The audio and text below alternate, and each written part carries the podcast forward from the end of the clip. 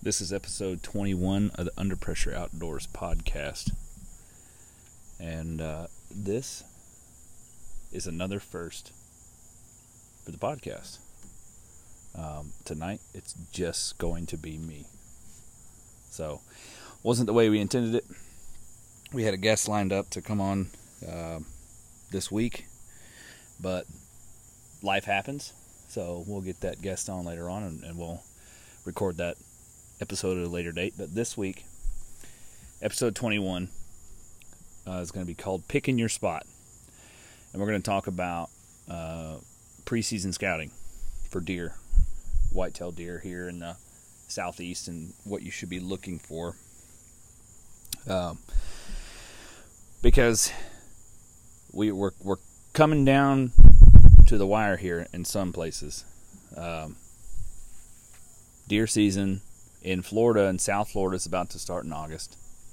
It's about to be June tomorrow, so you got two months until deer season kicks off in August in South Florida.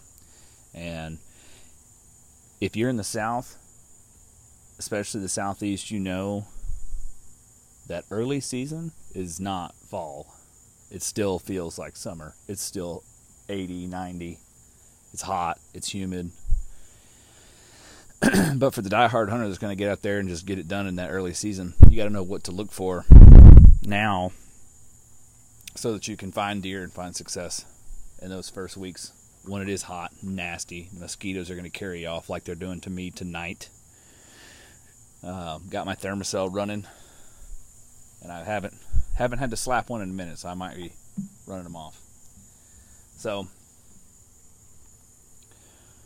one of the first things you want to do is we're going to get on one of those awesome hunting apps that has um, aerial photos, all that good stuff, the satellite imagery. I use onX, um, and I pay for it. Uh, to me, that having some of the niceties of onX, the more updated imagery, um, stuff like that, being able to use the offline maps is, is really easy. Being able to share waypoints between the guys, the other guys that I hunt with, super easy. You just send them in a text message. So there's some nice things. You pay for it. I don't have to look at ads every five minutes when I want to access something. Isn't something I always did. Um, I was using HuntStand, um, but it seemed to to me, after every other update, it would get a little more difficult, a little more difficult to use. We can never figure out how to share waypoints with each other. Just a pain in the butt. So we all upgraded to onX. Love it. But what I'm looking for when I'm looking at those images is if you can find a, a satellite image either using onX or using any of those apps or get on Google Images, if you can find one of a winter time satellite image where the hardwood trees have lost their leaves, you can see the transition areas between hardwood and evergreen or pine trees. And you can set up, you, you can start marking those areas right there because those the deer are going to move along those edges from bedding to cover. It creates that little transition area, and they like to move down those lines. So, right away, I'm flagging those as spots to go look at. Doesn't always prove productive, but it gives me, it helps me formulate a good game plan doing it that way. So I'm going to get in there. I'm going to plan my route in that's going to get me there the quickest. Uh, or what seems to possibly get me there the quickest, uh, and also without trying to disturb deer. That's another thing you want to be thinking about when you're scouting not so important right now.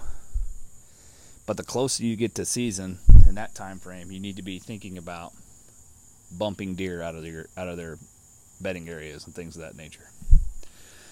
Because you don't want to run deer out of the area. Excuse me. So you need to play your watch your scent, play the wind, creep in there as if you were hunting. The best thing to know that to, to tell you that deer are there is to actually physically see the deer themselves right? So, get in there. You're looking for sign. You're looking for droppings, tracks. What I like to look for when I find that pathway, the trail, I want to see tracks going in both directions or in multiple directions, especially if it's a trail. If I got tracks going both ways, that means it's it's a it's a more heavily used trail, and deer using it to go to and from a location. So it's going to serve me well no matter what time of day I sit there. Um, and then more another te- piece of technology used to your advantage is trail cameras. It's uh, you do always run the risk putting a trail camera on public land that it's going to get stolen. There are people out there that do that for some reason. I don't know why. I couldn't tell you why. Doesn't make any sense to me either. But this is where our sponsor, our partner, Sportsman Shield, comes in. Uh, they make the durable little decals, just a small one inch by three inch sticker that you can put on the outside of your trail camera that says this trail camera is equipped with a GPS tracking device. Doesn't do anything but make someone think twice. That technology is out there, but it is very expensive. So, those stickers are just intended to make a thief think twice. Keeps an honest man honest, like a trespassing sign or a gate. You know, someone coming out there with the intent to steal is going to steal. And I'll say this if you want to come and check my trail camera, that's fine. I don't care. If I leave it on public land, I ask that you don't take it. I ask that you don't take my SD card. If you got one of those little trail camera checkers, like the I, I carry a little card reader in my backpack, and I always like to grab my camera, the card out of my camera before I hop up in the stand if I have it set in a location. That way I can see what's been through there recently.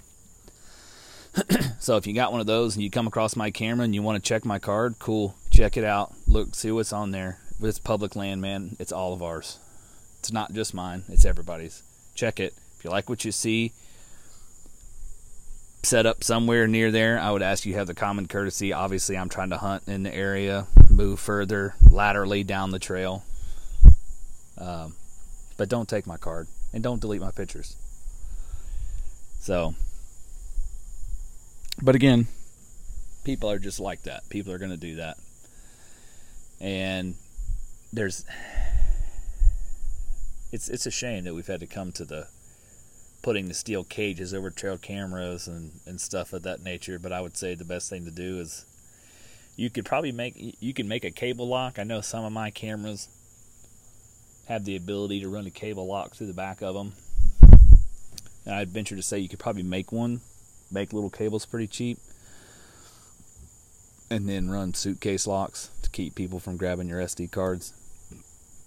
But in all reality, I would rather not lock the camera up.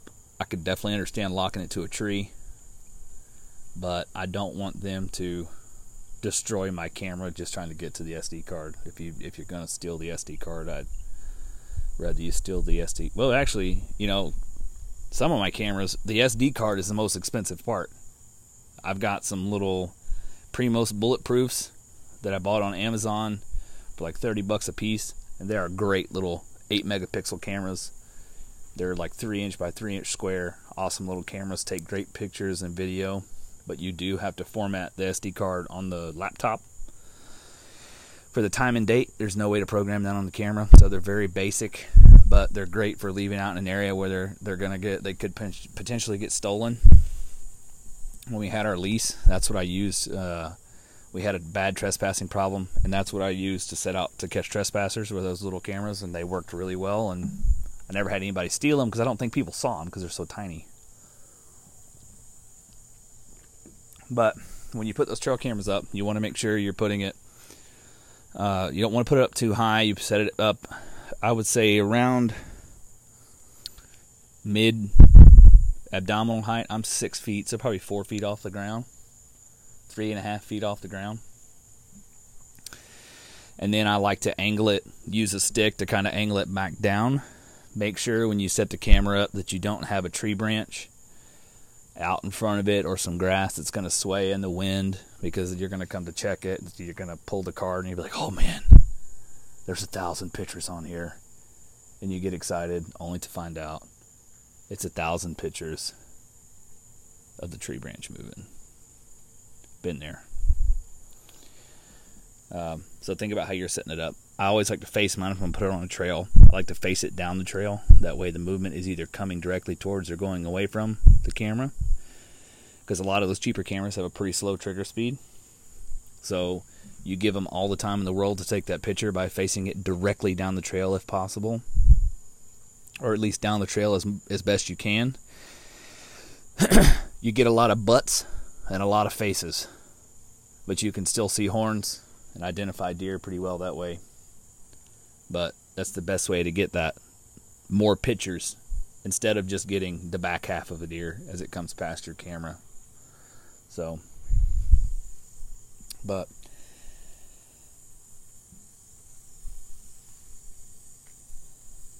so now we're going to get into when's the best time of day to do your scouting in this time of year. Um, I would say your early morning and late afternoon, the same time you would normally be in the tree stand. One, because it's going to be cooler. Uh, and you really got to be careful this time of year of hot weather injuries. And we covered those a few episodes back when we were first aid. You know, if you stop sweating, that's a problem. You need to be out there when you're scouting, you be taking water with you, drinking water, making sure you're staying hydrated, eat meals, don't skip meals, you know. carry food, carry plenty of water, dress for the occasion, put some bug spray on, man, because the ticks are bad. I've been getting ticks almost every time I take my son fishing here in the last few weekends. And Lyme disease can ruin deer hunting for you forever. Uh, tick borne illnesses can just tear you up. So you want to avoid that, but a good deep bug spray will help keep those ticks off. Wear long sleeves Thin clothing, long sleeves, and pants also help keep ticks off. So keep those things in mind. Um, in the early morning and late afternoon, you out there, you could see activity. You actually see the deer moving around. Maybe if they're if you are going out to an area and you can sit, you know, stay still in one spot and actually see deer moving through there. Like physically seeing deer is probably the best thing you could see when you're scouting because guess what that means? There's deer there. Uh, it doesn't always work out that way, though. And we don't always get out early in the morning when we scout. When you're looking in that midday area, if you can push deer out of, you, you don't really want to push deer, but if you can find deer bedded down, you find that bedded, bedding area, you can start looking for trails going to and from the bedding area to set up your ambush point. Uh, and looking at food sources in your area. So do a little research see what kind of stuff is naturally occurring in your area. Down here, we've got all kinds of forage for deer. Um, so we want to look at what's coming in at the beginning of season, what the deer are going to be eating on. We want to kind of move into those areas and see what we can find. And if we can find signs that they're coming in and browsing on something on a regular basis, I would say make sure that what they're browsing on now is going to be there at the beginning of season. But also, you might want to think about looking at stuff that's going to come into season, it's going to fruit around the beginning of deer season, and maybe try and find those plants uh, now and, and get ready to set up in that area. Because if you can locate that food source or the bedding area or a water source, and you can set up on the trails in between there and those travel corridors, that's going to bring a lot of success your way. Um, I've had a lot of success doing that, setting up in the early season. Uh, I've hunted some public land where we had agriculture fields on there, and I'd like to get in. You'd find a soybean field go into the woods several hundred yards off the soybean field and get back in the good hardwood bottoms. Sit there in the afternoons, and then about three o'clock, you would start seeing the deer moving in. They're moving there. They're going to stage inside there. They're going to eat acorns. They're going to browse around, getting ready to go out, push out into that soybean field after dark uh, to feed. Sitting on the edge of the soybean field is to, you're still to see deer on the edge of the field. But in a higher pressure area, the deer aren't to come out there till after dark. So chances are you're to see deer when it's too dark to tell what you're shooting at, which is not safe.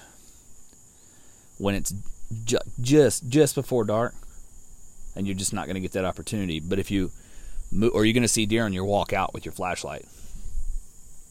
But if you move back into the woods, five or six hundred yards off of the field, and you can find that good hardwood bottom area or a good pine thicket set up in there where the deer are going to come in, they're going to stage, start moving through that area early in the afternoon as they browse through, coming out to the soybean field. That's going to uh, give you a lot of success early in the season. It's going to give you success all throughout the season doing that if you can find those areas and set up in them. Hardwood bottoms in the early season are also going to provide a cool place for the deer to rest and access food during the day if you got acorns and stuff like that. So you, you get in those hardwood bottoms, it's going to provide shade, which is going to get them out of the heat. They don't want to be hot. You don't want to be hot. Uh, you could find water down in there in pools, but understand here in the south, where you find water, you'll find deer, but you'll also find mosquitoes. So be prepared. Uh, mosquitoes will carry you away down here. Thermacell is your best friend. So,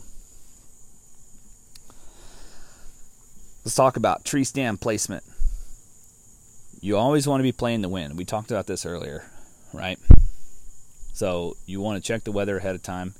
You got to have the plan A, the plan B, the plan C, the plan D, and we'll get into that in a minute when all those plans crap out what you're going to do.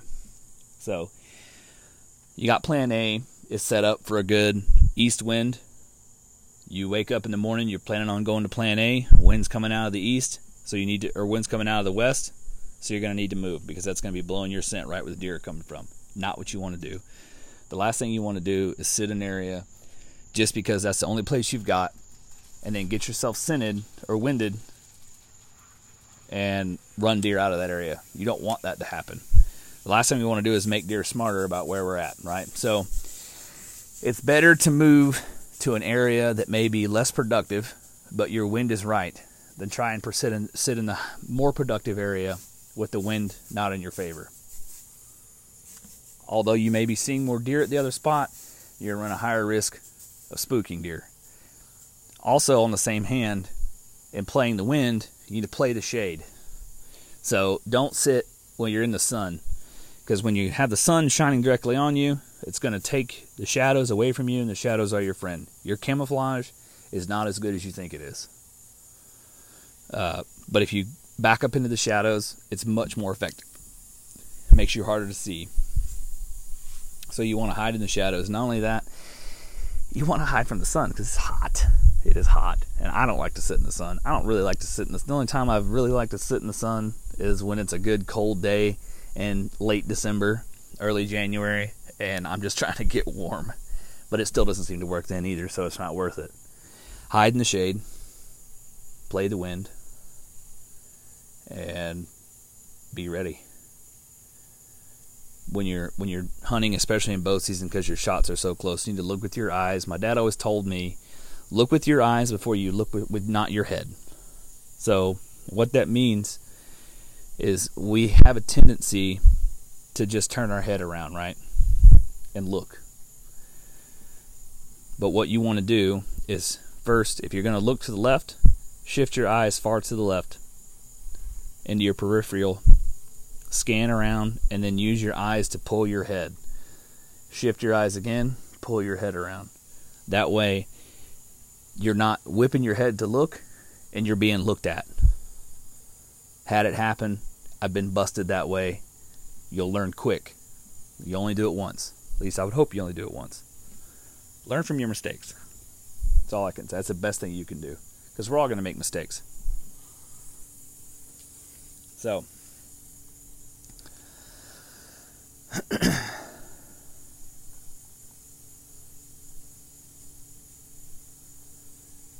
when we talk about, you know, I talked about plan A, plan B, plan C, plan D. When all those fail, there's there's only so much you can plan for, right? Whether especially on public land, whether you planned to be there and you know the weather wasn't right for plan A, so now you have to move to plan B, or you show up to plan A and somebody's already beat you to the parking spot, or you go walking in and you find somebody close by to where you wanted to be. So you get beat to the hole because it's public land and it's everybody's, not just yours. Uh, you got to move to Plan B. Sometimes there's Plan B is taken. Plan A because of the weather. Plan B because somebody beat you there. But now this time you've really started to burn that pre-daylight hour. So you go to Plan C and somebody's there too. So Plan D you got to go in blind. At that point, I'm pulling up onX. I'm looking at my map and I'm saying, okay, I can see this creek runs out to the road. So I'm going to pull up here on the side of the road and pull off next to the creek. I'm gonna get on. I'm gonna get on that creek bottom and I'm gonna walk. I'm gonna I'm gonna get back in that creek bottom. I'm gonna go back in two, three, four hundred yards. I'm gonna try to get there quickly and quietly before daylight comes in. And I'm gonna pick a suitable looking tree. It's gonna be big enough for me to put the climber on. It's gonna be straight. Hopefully, it's gonna provide a little bit of cover. Um, I've sat in spots where I didn't have a lot of cover, you know, and I pick spots. You're literally taking a shot in the dark because it should still be dark at this point. So, from experience, uh, this this is a good one. I walked in one morning, went in blind because my first two spots were taken. Walked this is this is where I got the creek bottom. Walked down the creek bottom, and then I came to a hill. So I walked up the hill, up the side of the bank about 40 yards, and I picked what appeared to be a straight tree. And in the darkness, it felt really straight. I got up in it, I climbed, I sat down, sun came up, and I'm actually sitting in a pretty crooked tree. I'm actually leaned backwards a little bit like a recliner. So I ended up getting down after sunlight and I moved about 30 yards to another tree. And I, I saw I saw deer that morning. Couldn't get a clear shot because I hadn't had time to look at that spot beforehand. But what that did do is I learned from that and I found a new spot. I was able to go back in there at a later date, move my tree my tree stand around to another tree, get to where I could see those deer better and get a clear shot, and I killed a doe out of there the next morning. So my plan D, or my shot in the dark, turned into a successful hunt and plan A the next day. So you never know where it's going to take you. Uh, one of the biggest bucks I've ever killed in my life. I had scouted this area early season, uh, July August time frame in Kentucky. When I went in there, super thick, super thick, and I knew it was hard at that point to pick a spot because I knew by the time I wanted to get in there and hunt around the November time frame that it was going to be all the leaves are going to be gone, so it's going to be a lot clearer in there. So, what I did was I just kind of marked a few spots where I had some good trees, um, and then I waited out, waited that spot out. Didn't want to go in there first part of the season. I wanted to go. I had to, I had to shoot a doe first, so that I was, so I could kill a buck because we had the earn a buck program up there at that time. So had some other spots lined up where I could kill some does. but I waited till later in the year when the rut was starting to kick in, and I knew there were some big bucks down in there. I could see I could see the sign, uh, the rubs from previous years, just big bucks. So I moved in there. Uh, Veterans Day weekend, I sat up, sat one of my trees Friday morning um, had a nice 11 point come in that I let walk. Um, had a nice eight come in after him. That I let walk, and they're all steady coming out of the same point in the bottom. And I could hear a lot of rustling and tussling down there. Uh, I could hear some grunts. I could hear some deer moving quick. So I sat that morning in that tree. I sat that afternoon in that tree. And I sat the next morning in that tree. Just hoping that Big Boy was going to come out. But he never did. So, what I did was I went straight down the bottom from where I was. And I got down into the creek bottom.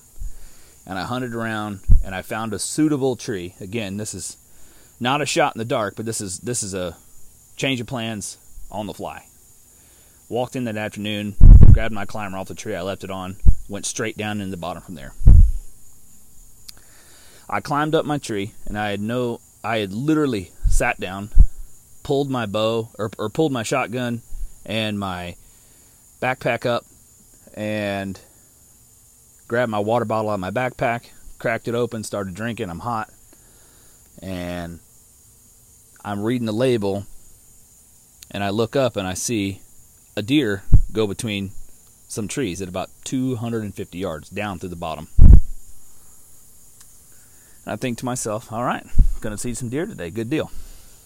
So I'm watching. Then I see another big body go behind the smaller one. I said, okay, we might be killing the deer today because that's a big deer. So I'm steady watching down this way and out he comes. nice.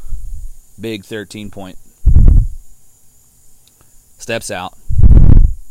Neck stretched out, ears laid back, just coming down that bottom looking for a fight. He rules the roost. And I've got him at about 250 yards and I'm watching him just steady come towards me. So I told myself at that point, I'm not going to shoot until that deer gives an inclination that he's going to step off of the path that he's currently on. Because the path he was on at 250 yards was going to bring him right past my climber at about 10 yards. And I'd rather take a shot at 10 yards and know I'm going to make the shot I want to make than try and sling that 12 gauge slug at 250 yards and wound the animal. So he's making his way towards me. I'm watching him. He's coming. He's coming. Now he's at 100 yards. Still just steady coming, looking for that fight. Now he's at 50 yards, and I'm getting real impatient. And he gets to 30 yards, and I said, That's close enough. And I gave him the old meh, and he stopped. Boom, right in the shoulder. He ran, continued to run towards me, and then he got to about 15 yards from me, and he saw me in the tree, and he stopped, and he looked up at me, and I put another one in his shoulder for insurance. And he turned and went up the hill about 75 yards, and then collapsed, and that was it. One of the most exciting and quickest, just I hardly even had time to sit down and get focused on what was going on. I wasn't in the stand 30 minutes, and I had a deer on the had the, one of the biggest bucks I've ever shot on the ground super exciting. Doesn't always happen like that. I've had hunts. Uh, the first buck I ever killed my bow, a nice eight point up there. I watched him. I didn't watch him, but I saw him four hours prior to shooting him at about 90 yards down a logging road. Watched him cross behind me, and then just before sunset, you had sunset, so it was just after sunset. You had sunset, and about 15 minutes after sunset time, he stepped out at 15 yards and I arrowed him. And he went about 60 yards and piled up. Super exciting again. But it, you know, you never know how it's going to work out. But getting out there now and scouting, finding that bedding, finding that cover, finding those food sources, um, is what's going to get you those that success early on in the season. So now's the time to get out, to prepare, to be ready, and to find those deer. If you can find them now, you you can kill them in the beginning of the season. But like I said, make sure that you uh, make sure you're watching your scent when you're going through those areas. Play the wind. Take it slow. Act as if you were in there to kill a deer, and you'll be more successful. You see those deer, you find those trails. Look for tracks going both directions. When you find that food source, you should be looking for tracks all around the food source. You should be looking for droppings around the food source. Um, get out there now. Look at those apps. Find those summer, winter photos. Look at the comparisons. Find those breaks in the timber where you've got pines meeting hardwoods. Creates a natural divide in the woods. The deer travel up and down it. Set up an ambush there, especially if you can find the uh, if you can find a good trail there. But that's all I got. So, this week's tip of the week from me is going to go back to saying always have that plan B. Right? Don't be afraid when you make that shot in the dark to climb up that tree to get down after sun after daylight and move 20 or 30 yards. Um, at the same time, you could also wait until 9 or 10 o'clock when people are starting to move out of the woods and slip in there. Uh, and but be very cognizant of ruining somebody else's hunt because you definitely don't want to do that slip in there, sit from 10 to noon, and you may see that somebody who's going from the tree stand back to the truck bumps a deer, runs them by you, and you get the shot. You never know how it's going to work out. But be persistent, hide yourself, play the wind, and that'll bring you success. That's all there is to it. It's not that hard. Um, but it does take some work. Get those trail cameras out. If you've got private land you hunt, um, where you can put out corn or some other attractant, I'm a fan of using that to uh, to stop deer for photos. Gives you a good idea of size because you'll usually get multiple pictures of the same deer in that area if they're coming in to feed. You get a good idea what's in your area. You can see your fawn recruitment when mama brings her babies in there. I don't like running my trail cameras on video. One, because it uses a lot of battery. Two, because it uses a lot of card space. And three, I feel as if a lot of times I end up with the video trigger speed. I, it seems to me like it's a little bit slower. So I end up with just videos of nothing or videos of a little bit of deer and then nothing. Uh, some of my cameras have a three shot setting where they take three pictures every time it's triggered. I like that setting, but keep in mind when you set it that way that when you go out to check your camera and it says 600 pictures, that it was wasn't triggered 600 times. It took three shots every time it was triggered. So you're actually looking at 200 triggers for 600 pictures. Um, I also like to set up trail cameras I've used in the past where we had a, a, a bait site, a camera trap bait site, right? And we were getting a lot of deer in there, and we got a lot of good bucks coming to that one that one spot. So what we did from there, as we started setting cameras down trails leading to that bait site to really figure out where the deer were coming from, because it seemed like we'd get that the pictures of that bait site were always coming. The deer weren't always facing the same direction, so there was no telling idea, no good judgment of which direction they came from. Because when we were where we were hunting up there, you couldn't hunt over bait. So we would run bait in the summer with protein, run corn and protein sites in the summertime to, you know, boost the growth and all that stuff, antler growth on that piece of private land we had permission to be on. And uh, we were, so we started putting them down those trails. We would stop putting out corn before deer season started, but we knew the trap, the routes those those bucks like to travel, and that produced success for us early in the in bow season. Um, don't be afraid to go and just ask permission.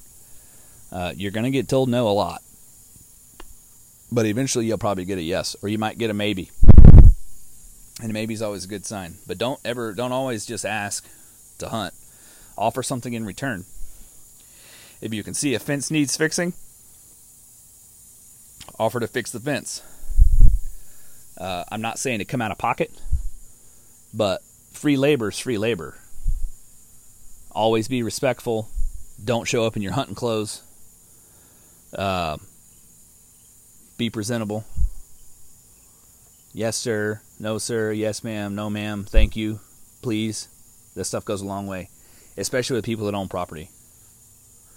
Uh, when you need something from them, you should always be polite. Uh, you could offer to you could offer deer meat if you kill deer. Um, but I found that the piece of private land we hunted, we had permission on. They really enjoyed our company, so we would always make it a point when we were out there hunting or in the summertime we're out there to work that we're always there early so we can spend time in the house visiting, and we always stayed a little late so we could spend some more time. Uh, the gentleman really enjoyed seeing the photos we had on trail camera, so we always made it a point to bring them back up to the house to look through them so he could sit there with us and go through it. He was a hunter back in his day uh, and, a, and a trapper, so he enjoyed seeing that stuff, although he didn't hunt much anymore in his old age. But we did all the work we could for that old man, and he did a lot for us. Um, and giving us permission to hunt his property for, for labor. Um, you never know what you could find. Make friends. If you find people in the woods, talk to them. Uh, I made some great friends doing that. Some guys that I hunted with for years are guys that I met on the trail to and from the tree stand.